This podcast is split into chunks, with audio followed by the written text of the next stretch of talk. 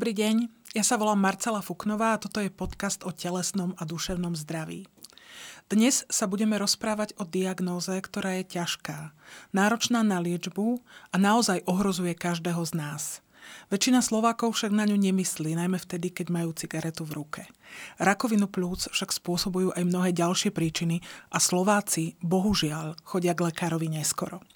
Prečo je to tak, sa dnes budeme rozprávať s pánom docentom Ivanom Solovičom z Národného ústavu e, plúcnych chorôb, tuberkulózy a hrudníkovej chirurgie vo Vyšných Hágoch. Dobrý deň, prajem, pán docent. Dobrý deň, prajem. E, pán docent, tá situácia s tou rakovinou plúc na Slovensku je naozaj neradostná. Je to tak, že u nás každé 4 hodiny zomrie jeden človek na rakovinu plúc. Je to tak. Áno, je to, žiaľ, je to tak. Ozaj v priemere dá sa povedať, že teda tých 6 Slovákov, 5-6 Slovákov denne zomiera na rakovinu pľúc. V mnohých prípadoch tieto ochorenia by boli odvrátiteľné, respektíve odvrátiteľné to úmrtie, keby človek dodržiaval nejaké správne zásady životosprávy. Mnoho ľudí si možno myslí, že rakovina plúc sa ma netýka, to sa týka iba fajčiarov. Ako ja keď si zapálim sem tam raz za dva týždne, raz za mesiac, alebo som kedysi fajčil, ale už dávno, dávno nefajčím, tak sa ma to netýka. Je to tak? Nie, nie je to tak. Týka sa to tak fajčiarov, ale aj ako tých, ktorí sme nefajčiari, pretože treba si uvedomiť, to nie, tam nie je vyvolávajúca príčina, len to aktívne fajčenie. Ale je to pasívne fajčenie, je to tým, čo, kde sa, čo dýchate, čo inhalujete. Vy nemusíte byť fajčiar alebo pasívne v zafajčenom prostredí, ale môžete mať, povedzme, budete, v akých podmienkach domácnosti žijete, či nemáte tam otvorený oheň, piecky a tak ďalej. Ja viem, je to hlavne problém marginálnych skupín obyvateľstva, kde povedzme máme ten otvorený oheň priamo v osade, v, v obydlí, ale zase naopak máme tam množstvo povolaní alebo množstvo ľudí chce tráviť chaty a tak ďalej. Máme krby, máme rôzne. Už len aj toto je možnosťou toho, že prichádzame mm. do kontaktu s tými splodinami, ktoré pri tom horení vznikajú. Čiže nie, nedá sa povedať, je to ochorenie len fajčiarov a hlavne treba myslieť na to pozor, sme aj pasívni fajčiari. Keď už o tom fajčení hovoríme, v v súčasnosti je dosť veľký problém na základných školách, na stredných školách. Deti si e, zvykajú na nikotín, cez nikotínové vrecúška, cez rôzne takéto kadejaké veci, ktoré sa dajú zohnať, dá sa povedať naozaj, že v bežnom obchode a skutočne má to lákavé obrázky. Možno, že k tomuto sme sa ešte nejako nedostali k tejto prevencii. Je aj toto problém z hľadiska neskoršieho výskytu rakoviny plúc? Isto je to problém, my ešte sami nevieme, pretože vieme, že tie sáčky sú tu niekoľko de, možno 10, 5, 10 rokov na tom trhu, ale samozrejme tie, uvidíme, ako to bude. Len treba si vedomiť, je to prvý krok k budovaniu závislosti. Závislosti na nikotíne, ideme nikotínové sáčky, potom prejde, to je úplne ideálny prechod, keď vybudovaná závislosť na tom, že sa prechádza na fajčenie cigariet, či klasických alebo alternatívnych nikotínových náhrad. A samozrejme nie, nedá sa povedať, že to je neškodné. To je takisto, všetko je škodlivé, niečo je viac škodlivé, niečo je menej škodlivé. Ale stále je to škodlivé. A hovorím, treba si uvedomiť, žiaľ, my ozaj tú prevenciu, o ktorej tak hovoríme, a prevencia proti fajčeniu, a vôbec, keď hovoríme o prevencii rakoviny, plú, rakovine plúc, tak by sme si mali uvedomiť, že tá prevencia by mala ísť, je neskoro začínať robiť preventívne programy v kategórii 50-55 ročných, kde už chceme robiť tie screeningové programy, ale tam nie neskoro hovoriť o prevencii. Prevenciu musíme zobrať, musíme posunúť na minimálne na druhý stupeň základných škôl a respektíve v tých závislo- prevencia závislosti, vzniku závislosti, žiaľ už na prvý stupeň základných škôl. V, keď sme ale v, hovorili teda, alebo hovoríme o tom fajčení, v často dostanú rakovinu plúc aj ľudia, ktorí naozaj už roky nefajčia. Môže si niekto položiť otázku, dobre, tak akože on prestal pred x rokmi, aj tak tú rakovinu plúc dostal. Má zmysel s tým prestať? Má zmysel uh, naozaj ten zlozit nejako utnúť? Áno, samozrejme, isto ten zmysel to má a sa už tu závisí potom od tej predispozície daného jedinca. Bývalý fajčiar, nie fajčiar, takisto nemôžeme povedať, pretože my nemôžeme, a to je to, čo sa snažíme, žiaľ, verejnosť si mnohokrát myslí. Ja som nefajčiar, mňa sa toto hmm. ochorenie netýka. To je presne ako sme si mysleli vola kedy s tuberkulózou. Som očkovaný, ja toto ochorenie dostať nemôžem. Očkovanie nás nechráni pred tuberkulózou, ale chráni nás pred tými závažnými rozsiahlými formami. Takisto, keď som som, ja som nefajčiar, to neznamená, že nemôžem. Máme mnoho pacientov, mladých ľudí, u ktorých sa žiaľ toto závažné ochorenie rozbi- rozvi- diagnostikuje a keď je adekvátne včasne zachytené, tak je aj liečiteľné, teda respektíve operabilné a následne sledované. A do, mám pacientov, ktorí, keď ja som začínal, už robím 31 rokov vo Vyšných hágoch a mám pacientov, ktorí, ktorí tými 30 rokmi boli operovaní a ešte doteraz, keď človek stretne, žijú, prežívajú a majú plne hodnotný, kvalitný život. Áno, ale to boli tí pacienti, u ktorých to bolo to ochorenie mm. zachytené vo včasných štádiách a žiaľ, na toto ochorenie treba ozaj, čím skôr sa zachytí, tým lepšie, tým sú väčšie šancie na prežitie. Doba covidová nám žiaľ doniesla to, že sa myslelo, keď som mal ťažkosti, kašľal som, bol som, mal som ten dýchový diskomfort, tak som išiel sa dať vytrieť, bol som covid negatívny, no tak musím to prečkať. Mm. To je ten problém, ktorý nám vznikol, že teda tí pacienti nám teraz prichádzajú žiaľ v tých neskorších štádiách už s rozbehnutým ochorením a rozsiahle veľké nádory plúc. Pán docent, skúsme si možno potom povedať, ono táto rakovina plúc je zákerná často aj v tom, že niekedy z počiatku tie príznaky nemá. Napriek tomu, že to ochorenie pokračuje, lebo tie plúca sú veľké. Tam akože v, naozaj sa ten nádor má kde rozvíjať. Ale ak e, príznaky sú, skúsme si povedať, ktoré to sú a čo by si mal človek naozaj všímať a čo by mu malo byť podozrivé kedy by rozhodne mali z lekárovi. Tak ono, taká tá moja, taká tá naša klasická pluciarská dogma. Každý kašel, ktorý trvá trvá dlhšie ako 3 týždne, mal by byť vyšetrený lekárom špecialistom. Na toto ochorenie treba myslieť, minimálne urobiť snímku plúc, to je dostupné vyšetrenie všade, vo všetkých zdravotníckých zariadeniach. A samozrejme, tá snímka plúc zachytí už len tie nádory, ktoré už sú trošku väčšie. Ideálne je tie screeningové programy, ktoré plánujeme, ten, a to je to nízkodávkové, to nie dávkové CT vyšetrenie plúc, ale to samozrejme má za mm. svoj význam u tých rizikových. Čiže ak mám symptómy, ak mám kašel, alebo napríklad zadýcham sa pri tom, že som bol, do, bol som schopný vybehnúť tri poschodia bez problémov. Teraz, keď idem a vraciam sa späť do bytu, mám ho na treťom poschodí, zra, musím na druhom poschodí zastať, zadých. Už treba, totiž to zase opätovne sa nám stáva. Pacient ide ku kardiológovi, ide k internistovi, kardiológovi, povie sa, no tak príčina nie je, srdiečko je v poriadku, tak sa zase uteším, pretože srdce to nie je, no tak je to preto, lebo sa zadýcham, asi som pribral, asi som nešportoval, asi som... Ale áno, ak, musím, ak znížim svoje aktivity, respektíve nevládzem to, čo som vládal pred nejakou dobou, treba vyšetriť, či sa pozor, to môže byť práve tak, ako ste hovorili, plúca sú veľké, má tam, kde tá rakovina pomaličky začať tlieť a rozhorie, začne ohník horieť, avšak kompenzačné mechanizmy, tie plúca majú dosť ešte objemu na to, aby to, to udýchali v pohode.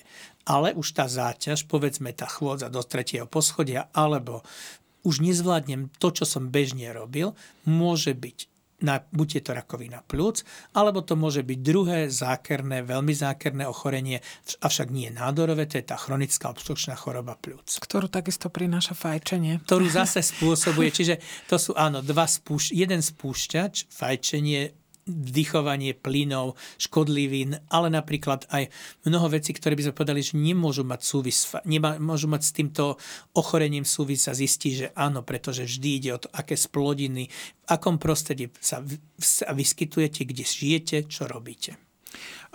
Ako sú e, na tom s týmto ochorením na Slovensku muži a ženy? Tak u, treba si uvedomiť, muži je to v podstate tá druhá najčastejšia príčina rakovín, medzi rakovín a je to veľmi závažné.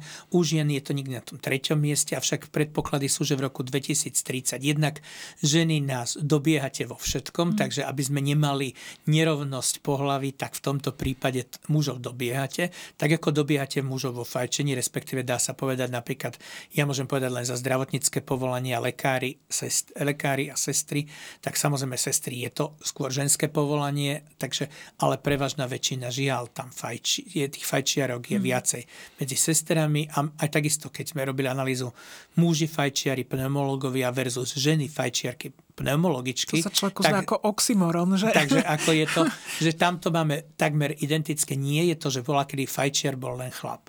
Fajčiari sú a dobiehajú. Žiaľ, doba covidová nám priniesla to, že máme niektoré povolania, kde nám výrazne narastol počet fajčiarov.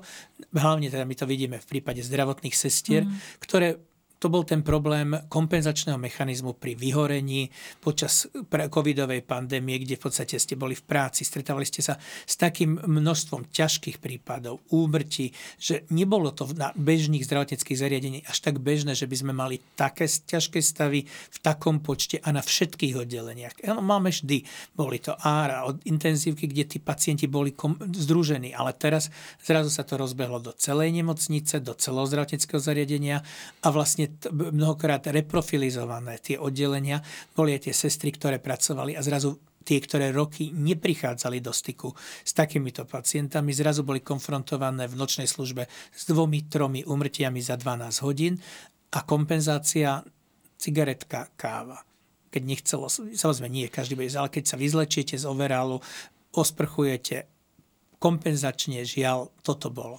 My nemáme to, čo by sme ponúkli ako alternatívu, respektíve to bolo to, že tá psychická, psychohygiena nám chýbalo. My sme nemali týmy psychológov, ktorí by sa venovali, ak sme aj mali nejakého psychológa, alebo my sme mali vo Vyšných hágoch, sme mali kňaza, ktorý bol mm. denne k dispozícii pre pacientov a s nimi viedol komunikácie. Ale žiaľ, v tom prípade potom pán Farár mnohýkrát slúžil nielen pre, to, pre tých pacientov, ale aj pre ten personál, pretože žiaľ, toto, čo nám chýbalo a čo si my uvedomujeme, je práve to, že v prípade tých ťažkých diagnóz my nemáme to zabezpečenie, to psychické, zabezpečenie tej psychiky.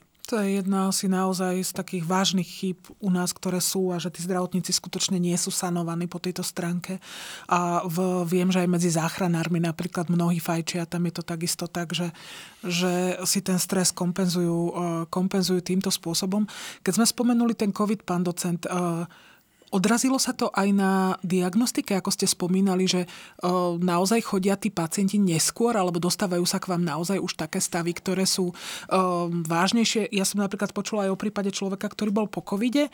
Hovoril si, že veď to kašlem z covidu a bola to práve rakovina plúc. Stáva sa vám to? Áno, stáva sa to, pretože hovorím, to bolo, prekonal som covid, nemám, bol som vytretý, nemal, mal som ťažkosti, zvládol som to ambulantne, k lekárovi som nešiel, potom ako, no veď to je normálne post-covidové, pol roka budem kašľať, pol roka budem mať ťažkosti. Až keď začnú, nám sa, žiaľ sa nám stáva a nie je to zriedkavosťou. Volá, kedy to bolo veľmi zriedkavo, že prvý príznak, ktorý priviedol pacienta zavolať si záchranku alebo ísť k, lekár, ísť k lekárovi, bolo to, že začal kašľať krv. Hmm, áno, Dávno tak. v minulosti kašel krvi bol príznak tuberkulózy. V súčasnosti je to ale dominujúce, je to nie tuberkulóza, ale je to rakovina pľúc. No len keď už niekto kašle krv, tak už je to Tak už závisí od toho, kde zlé. ten nádor je lokalizovaný, aké to je, ale samozrejme nie je to dobré. Prestraší to pacienta. Mnohokrát si je pravda, príjme je to toho pacienta, ale aj tú rodinu k tomu, aby prehodnotili a zistili, čo asi je nesprávne alebo čo áno, ale žiaľ v prípade rakoviny plúci je to už neskoro, keď máme ten, kaš, ten kašel s prímesou krvi, je to veľmi problematické. Zase na druhej strane si pamätám, že kedy si mi docent Beržínsky z Nitry hovoril, že pri rakovine plúc je to raz za čas jeden život. Ale to bolo sa im podarí zachrániť. Ale to bolo naozaj už uh, x rokov dozadu. Ako je to teraz, pán docent? Akú prognozu majú pacienti s rakovinou plúc? Tá prognoza samozrejme rokmi a možnosťami diagnostiky, liečby a hlavne tou úputnou prácou patológov, cytopatológov, respektíve teda tých patológ, genetikov, ktorí sa venujú práve nádorovej, v diagnostike nádorov plúc a vedia stanovovať muta, genetické mutácie, čiže máme na základe toho vieme pre pacienta našiť tú cielenú biologickú liečbu, tak tá, aj tie perspektívy toho prežitia sú podstatne lepšie a tí pacienti vedia žiť dlhodobo, jednak ideálne je samozrejme No, ideálne. Ideálne je nedostať rakovinu, nemať mm. rakovinu plúc, nebyť, nežiť v nezdravom životnom prostredí, nevdychovať smog, nevzdychovať, nemať spolufajčiarov a najhoršie, čo ja môžem povedať z môjho pohľadu je práve mať rodičov fajčiarov. To dieťa má, dostáva už svoju vrodenú, nie vrodenú, ale rodinnú Dávku. rodinný darček, mm-hmm. rodinný darček do budúcnosti. No ale vrátim sa k tomu prežívaniu. Tí pacienti pri týchto nových liečebných modalitách v podstate vedia prežívať niekoľko rokov, o, o niekoľko rokov viac a hlavne plnohodnotný kvalitný život. Čiže Ideálne je samozrejme, ten, už keď tam tá rakovina je, že je zase po tých prvom štádiu, kde je to ešte operabilné, vyberie sa kompletne všetko, skontrolujú sa uzliny a pacient sa len sleduje. Dokonca nie je potrebná ani onkologická liečba, tá zabezpečovacia. Potom už sú to, a potom podľa jednotlivých štádí, lenže žiaľ, nám sa teraz stáva, že prevažne pacienti prichádzajú nie v tom prvom, druhom štádiu, ale už sú to pacienti často v treťom, respektíve štvrtom štádiu. Je to aj vplyvom toho, že ozaj v priebehu tých troch rokov covidových sme výrazne polavili s preventívnymi prehliadkami. Všeobecne pri tej preventívnej prehliadke by u fajčiara, respektíve u toho, kto robí v rizikovom prostredí, čo mala byť aj snímka plúc, respektíve my chceme, aby teraz v rámci tých preventívnych programov na, na rakovinu plúc bolo urealizované u tých fajčiarov, to je to ten, kto fajčí viac ako 15 balíčko rokov, teda fajčí 15, minimálne 15 rokov, tých 20 cigariet denne, tak aby sme proste mohli urobiť, indikovať, poslať týchto ľudí pomoc z účinnosti všeobecný lekár pre dospelých, ktorý vytipuje, že toto je ten rizikový pacient, bude zaslaný plúcnemu lekárovi a spolu pôjde na CT plúc, už sa vylúči. Ak tam ale bude mať pretrvať ďalej jeho ťažkosti, tak potom treba doplniť, bude sa dorábať spirometria, čiže a zistí sa, či to nie je to druhé závažné ochorenie, teda tá chronická obstrukčná choroba plúc. Ono je to také prepojené v takom zamotanom kruhu je nám úplne jasné a mnohokrát pacienti povedia, že dobre sa nám teoretizuje. Mm. Teraz, ako ja tu s vami sa rozprávam, tak je to fajn teória. Keď pacient povie, že mu dlho trvá, kým sa dostane k pneumológovi, no ono tie čakacie doby na tie plúcne ambulancie už nie je to, že idete, prídete ten deň a akutné stavy samozrejme musíme zobrať zo dňa v ten istý deň, ale no už tý, sa stáva, že ten pacient musí čakať. Nie sú to čakacie sú doby to ročné, mm. ani mesiace. U nás to vychádza tie priemere, tie tri týždne. 3 týždne. Ale aj tak e, ono hlavne, aby ten pacient išiel a bol ochotný. No. A potom ako je to podmienené tým, že my tých pneumologov nemáme dostatok, respektíve doba covidová priniesla práve to, že na jednej strane sme si uvedomili, že tie pľúca potrebujeme, my chceme dýchať a potrebujeme dýchať. Na druhej strane ale to, čo sa stalo, že tí starší kolegovia nám odchádzajú do dôchodku a ten mladší dorast uvedomieť si, s akou klientelou bude pracovať a aj vzhľadom na finančné hodnotenie zo strán zdravotných poisťovní nie, nepatrí pneumológia a fyziológia, teda odbor, ktorý sa rieši hlavne plúcne choroby a tuberkulózu, nepatríme k tým zárobkovým ziskovým odborom. Mm. Čiže patrí... Menej atraktívny. Sú to tie odbory, ktoré sú menej populárne. Na druhej strane tí pneumológovia sú naozaj, naozaj potrební a nie je, nie je ich dostatok. Tak ako je to tak ako je to aj pri, eh, pri iných odboroch. Keď sme hovorili o tej prevencii, eh, v, stáva sa um, tohto by som sa ešte možno dotkla, že rakovinu plúc naozaj, ako ste spomínali, čas dostávajú aj mladí ľudia. Ľudia, u ktorých by sa to nepredpokladalo. V, ja som nedávno písala o prípade mladej ženy, tehotnej ženy, ktorej zistili rakovinu plúc v štvrtom štádiu. Mala genetickú mutáciu. Sú tieto genetické mutácie možno častejšie ako predtým, alebo skôr uh, sú ľahšie zistiteľné dnes? Tak, ono skôr, ťažko povedať, že či predtým sme ich nemali v takom počte, len sme ich nevedeli diagnostikovať. Mm. Teraz, keďže ich vieme diagnostikovať, tak nám teda aj narastá ten počet mutácií. Samozrejme, my si uvedomujeme aj to, že nám sa teraz tá mladá generácia, to sú tie tí mileniáli, hej, tie, tie, tie deti tisícročia, ono v konečnom dôsledku to už e, tie mamičky, ktoré rodia, a respektíve už aj rodili, už sa to posúva do vyšších vekových kategórií. Je, rodia sa často imunodeficientné detičky, ktoré v tej, pred tými 30-40 rokmi by žiaľ zomierali v tom detskom veku. Ale to hovorím, to nemôžeme paušalizovať. Samozrejme je jasné, že máme, no rodia sa nám neskôršie, sa, mamičky sú neskôr prvorodičky, rodia sa detičky, ktoré už sú, môžu sa narodiť, lebo zvládne to, tá veda medicínsky urobi ten pokrok, že zvládne ten, zvládne ten imunodeficit, ale že či potom ten jeho vrodený imunodeficit nebude príčinou rozvoja povedzme tých mutácií a toho nádorového procesu v tom mladom veku, to ešte je doba do budúcnosti, ale myslím si, že o tom práve tá personalizovaná medicína, teda tá medicína, že už budeme sa snažiť všetko, vieme, poznáme genóm, poznáme genotypy, fenotypy, takže už budeme vedieť a na základe toho budeme vedieť nastaviť aj adekvátnu liečbu. Len hovorím, možno, že v minulosti nemôžeme povedať, že sme nemali ten počet. Ja neviem, aký bol počet. Pretože sme Jasne. toto vyšetrenie nepoznali sme túto možnosť a nepoznali sme ani túto liečebnú modalitu. Videli sme už aj v minulosti, predsa už som vo Vyšných Hagoch pôsobím 31 rokov, tak môžem to porovnávať, ako to bolo pred tými 31 rokmi alebo 30 rokmi a teraz, tak aj vtedy sme mali pacientov, ktorí mali diagnostikovanú rakovinu plúc. Povedzme, že bolo to aj to vyššie štádium, odoperovalo sa a potom išla zabezpečovacia chemoterapia a tí pacienti to zvládali krásne a prežili istých, isté roky vo veľmi dobrej kvalite života.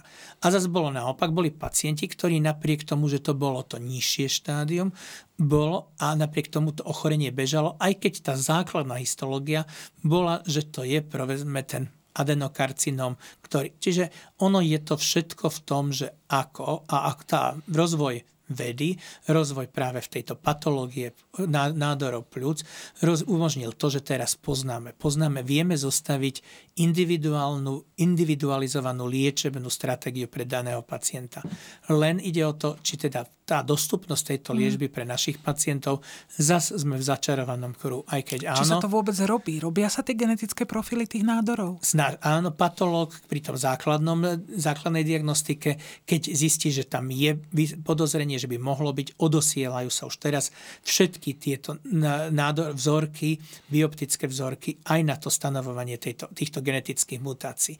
Len hovorím, potom zistíme aj genetickú mutáciu a narazíme na ďalší administratívny moloch zabezpečenia adekvátnej liečby pre daného pacienta, aj keď hovorím, musím povedať, že na jednej strane áno, budeme mať od, od nového roku by malo byť už dostupné aj pre našich pacientov už v základnej liečebnej schéme aj tie bio, tá, tá biologická liečba, nie len na tie výnimky, tak ako to bolo doteraz, doteraz. že už by sme vedeli tú liečbu nastaviť. Teda Čiže to spadlo vlastne do toho, eh, že už to nebude na výnimku, ale, ale už by to malo mať byť, na to právo. Ako, budú mať na to právo, ale samozrejme tých liekov vieme, že je viac ako dve desiatky.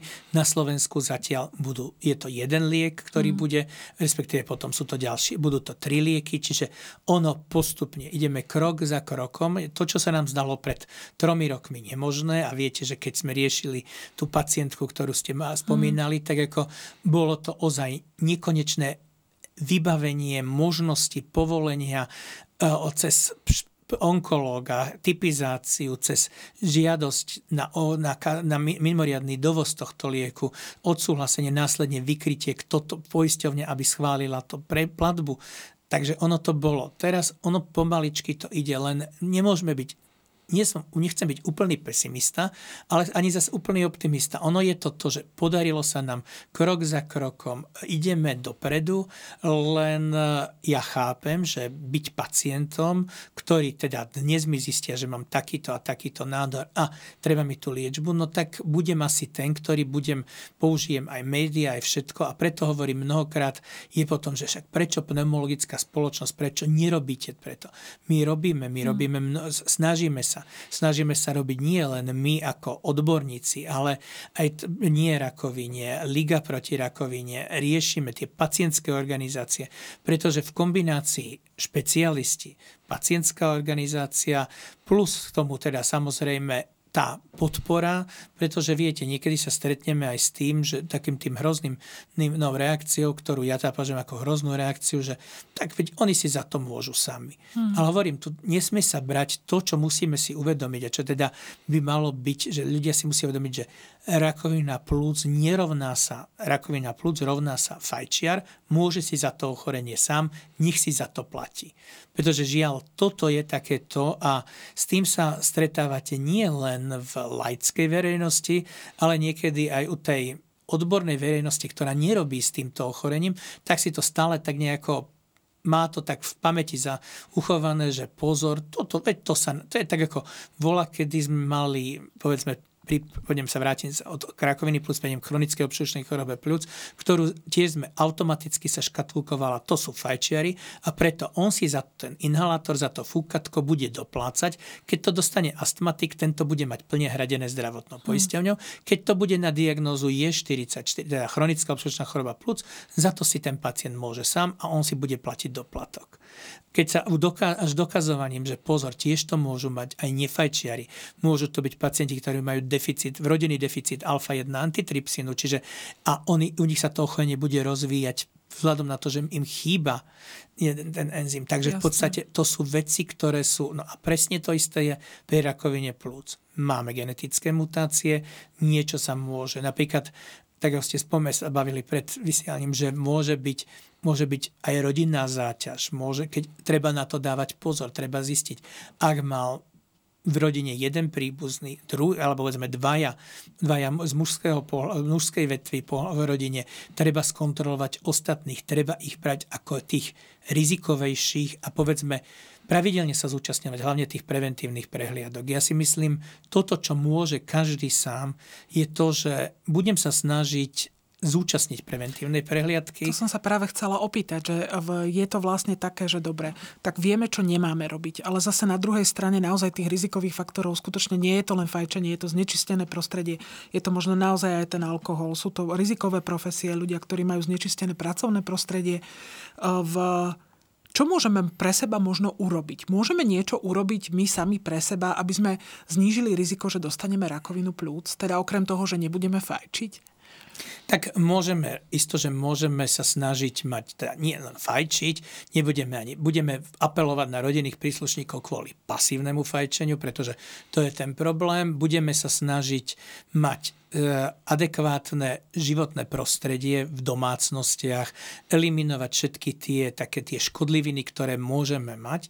No ale samozrejme, ja neviem, môžem bývať v niektorých regiónoch Slovenska, kde mám proste viac nečistené životné prostredie, tak tam ako ja môžem len ako občianský aktivista apelovať a mm. vyvíjať aktivity na to, že pozor, treba robiť, treba robiť metrania, treba robiť četenie. My mnoho vecí sa urobilo, napríklad e, poviem iba tak to mesto Ružomberok, takisto tie nekonečné spory a čo do, s celuloskami dospieli k tomu, že v súčasnosti to je plne kontrolované a vychádzajú tie analýzy. Čiže ja viem si urobiť, dávať, ale musím, musím, musím to chcieť my musíme si uvedomiť, že teraz práve ide, ekonomic, ide palivová kríza mm. a že opätovne, keď idete cez slovenské dediny, ja si to, uvedomil som si to včera, keď som sa, išiel sem do Bratislavy z Vyšných cez Čertovicu a následne tie mýto pod dediny, ktoré sú, prechádzate, zrazu si uvedomíte ten aj som, mohol by som nazvať vôňa detstva na druhej mm. strane, čo všetko sa spál, spaluje v tých domácich peciach, pieckách a ten, to, ten, to, no, to nie je vždy len to úplne ideálne drevo, respektíve to, ale práve naopak, že máme možnosť, že toto sú tie škodliviny toho prostredia, ktoré žiaľ vy, či chcete, či nechcete, budete Dychujete. vdychovať. Mm-hmm. Čiže to nie je len, že robím v chemičke, robím niekde s výparmi a čo, pretože ja si dovolím tvrdiť, že paradoxne tí ľudia, ktorí, ak dodržujú všetko, samozrejme treba dodržiavať, treba mať respirátory, veď sme sa všetci sme sa naučili. Teraz ozaj nebol ten problém, že by sme nemali mali respirátor, rúšky, održ, odstupy, hygiena rúk a tak ďalej. Čiže naučili sme sa aj fungovať, však dva roky sme fungovali v respirátore a ja viem, že tí ľudia, ktorí robia v tých rizikových prevádzkach, sú poučení, majú k dispozícii.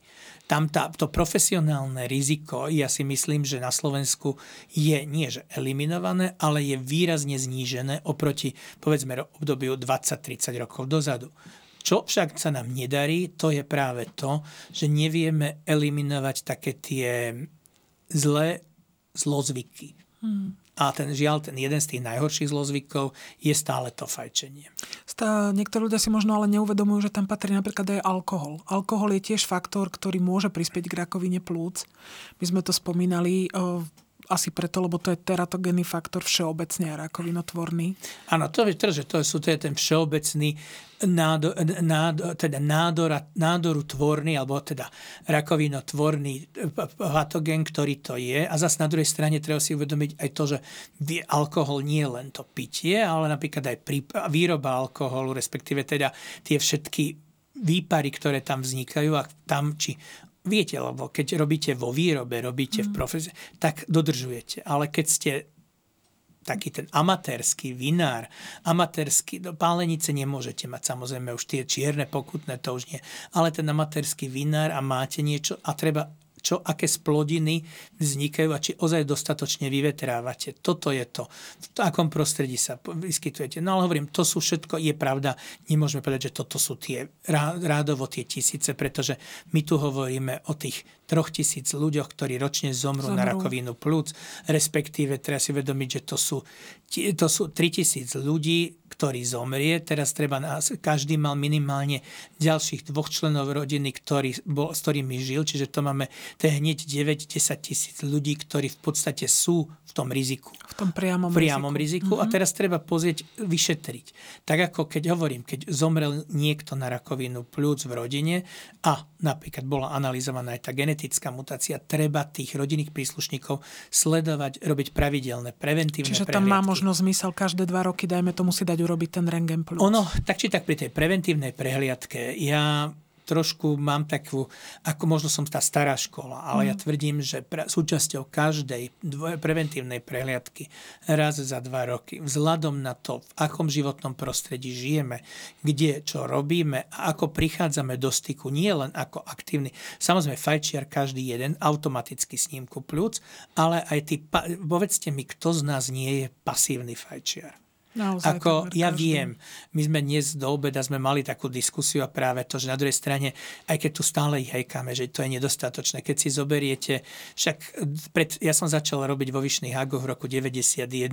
Zoberiem si, že dochádzal som z Bratislav, ako Brati, Bratislavčan som dochádzal teda do Tatier. V Rýchlíkoch bolo úplne bežné v tej prvej triede, alebo aj v druhej triede ste mali tie popolníky pri každej sedačke, ktoré sa vyklápali. Jasné. Ako sa začali vytvárať kvá kvázi nefajčiarské vagóny. Potom sa eliminovalo, že prešlo sa, že už iba jeden, dva vagóny boli fajčiarské a potom následne sme prišli k tomu. Aký poprask znamen, alebo si, keď vidíte Na staré... Na pracoviskách sa bežne fajčilo, fajčilo, aj v nemocniciach Aj dokonca. v nemocniciach. A zoberte si lietadlách Mm-hmm. Viete si v súčasnosti predstaviť, že by ste si zapálili cigaretu na palube nejakého lietadla? No tak a vola kedy, keď si zoberiete staré filmy, a to nemusíme ísť ďaleko, to si zoberme, že to je ešte druhá, druhá polovica 80 rokov, čiže tých 35 rokov dozadu bolo ešte bežné, že na linkách československých aerolíny sa fajčilo. Jasné. A Dokonca to, aj tie fajčiarne na pracoviskách, alebo to, že sa fajčí vonku, to je len niekoľko rokov dozadu vlastne. A obchodné centra, hmm. keď sme povedali, že v kaviarniach a v reštauráciách sa nebude fajčiť a ako pneumológovia sme v súčinnosti s uh, regionálnymi hygienikmi vlastne boli tí, ak nás obviňovali, lebo my chceme pripraviť o tento štát o aké veľké milióny, hmm. pretože ujdu im tržby a nebudú mať zisky. Ale tí ľudia to akceptovali. Ono to chce všetko svoj nie že čas, ale myslím si, my nemusíme chodiť ďaleko, my stále chceme vidieť nejaké tie dobré vzory. Pozrime si škandinávske krajiny. O čo menš, menej financí vydávajú na, zdravo, na náklady na, na liečbu pacientov s rakovinou plúc a o čo je pravda, o čo viacej zazdávajú financí na preventívne programy, na tie nie len screeningové programy už u rizikových, ale na tú prevenciu práve u tých mladých, u tých detí základných škôl a maximálne tej stredných škôl. Pretože už čo sa nenaučí v tej mlado, na tej základnej škole, respektíve nevštepia sa také tie základy toho, čo by malo byť, tak už to už vysoká škola, respektíve v tom väčšom veku, už toto, nie, toto do toho dieťaťa nie, že nedostanete, ale ono si to musí uvedomiť samom my vidíme, že mnohokrát práve to dieťa, keď príde po takej edukačnej besede, myslím si, že práve nie rakovine, teraz ako má tá realizácia tej kampane, nie rakovine plúc, vieme, že november je okrem nie rakovine prostaty, je to práve nie rakovine plúc a že my vlastne, keď, keď sa rozbehnú také tie edukačné, prídu pacienti, bývalí pacienti a porozprávajú sa priamo s tými stredoškolákmi alebo s tými s deťmi druhého na základných školách, školách tie deti si to, keď rozprávajú s bývalým pacientom, je to je taký to ten iné. autentický mm. zážitok a zrazu oni si uvedomia a prídu domov a začnú byť tí, ktorí začnú kričať na tých rodičov. Prečo fajčíte? Chcete to, toto? Čiže mnohokrát je to, lebo tiež som to nie až, tam zažil som to, keďže v Poprade sa robila táto aktivita na, na strednej škole a bolo to na strednej priemyselnej škole, na združenej strednej škole, čiže v podstate nedá sa, nie že len gymnazisti, ale boli to práve, že to boli stredoškoláci priemyslovkári a obávalo sa, že ako príjmu. Oni tí, to, to, to, a bolo tam práve oveľa lepšia, nie že lepšia, ale pýtali sa, mali záujem a vzhľadom na to, že zase mám zdravotné sestry, ktoré majú deti na tejto škole, keď sa vrátili domov, tak ako čo ste to poslali? Syn prišiel domov, dcera prišla domov a už mám zakázané, už ma vyhadzujú, že musím chodiť na balkón fajčiť. Čiže berme to a, preč, a mám to stále predostierané, nefajči. No, čiže toto musíme urobiť. To je, áno, naozaj, to, to sa skutočne pomaly vlastne musí zabudovávať asi naozaj do toho myslenia tých ľudí a aby sa to stalo prirodzeným. V poznám fajčerov, ktorí si hovoria, že ja napríklad strašne veľa sa hýbem. Ja behávam, ja plávam, ja robím triatlon, neviem, podobné veci, ale zároveň fajčím. Pomôže to napríklad, čo sa týka toho, že sa zníži to riziko tej rakoviny plúc? Nie, nemôžem povedať, že sa mm. zníži. To isto, že predsa, zas, a pozn- ja poznám mnoho vrcholových športovcov, mm. napriek tomu, že a majú rakovinu plúc a mali rozsiahle nálezy. Samozrejme, my vieme, že sú to osoby, ktoré, viete, tu je ťa brať si, nájsť vždy, pretože stále sa snažíme nájsť medzi tými celebritami nejaký ten vzor. No a pozrime si tie na tú rakovinu plúc, žiaľ, taký ten úmrtie, ktoré bolo nie, že bolo zbytočné, možno hmm. skore umrtie Michal Dočolomanský. A zase naopak vieme, a ten že... fajčil do poslednej chvíle. Fajčil do poslednej viem. Hmm. chvíle, hej, ale možno keby aj po tej operácii bol prestal, tak by mohol mať ešte o niečo dlhš- niekoľko ďalších rokov plodného, bohatého života, no žiaľ, nebol schopný.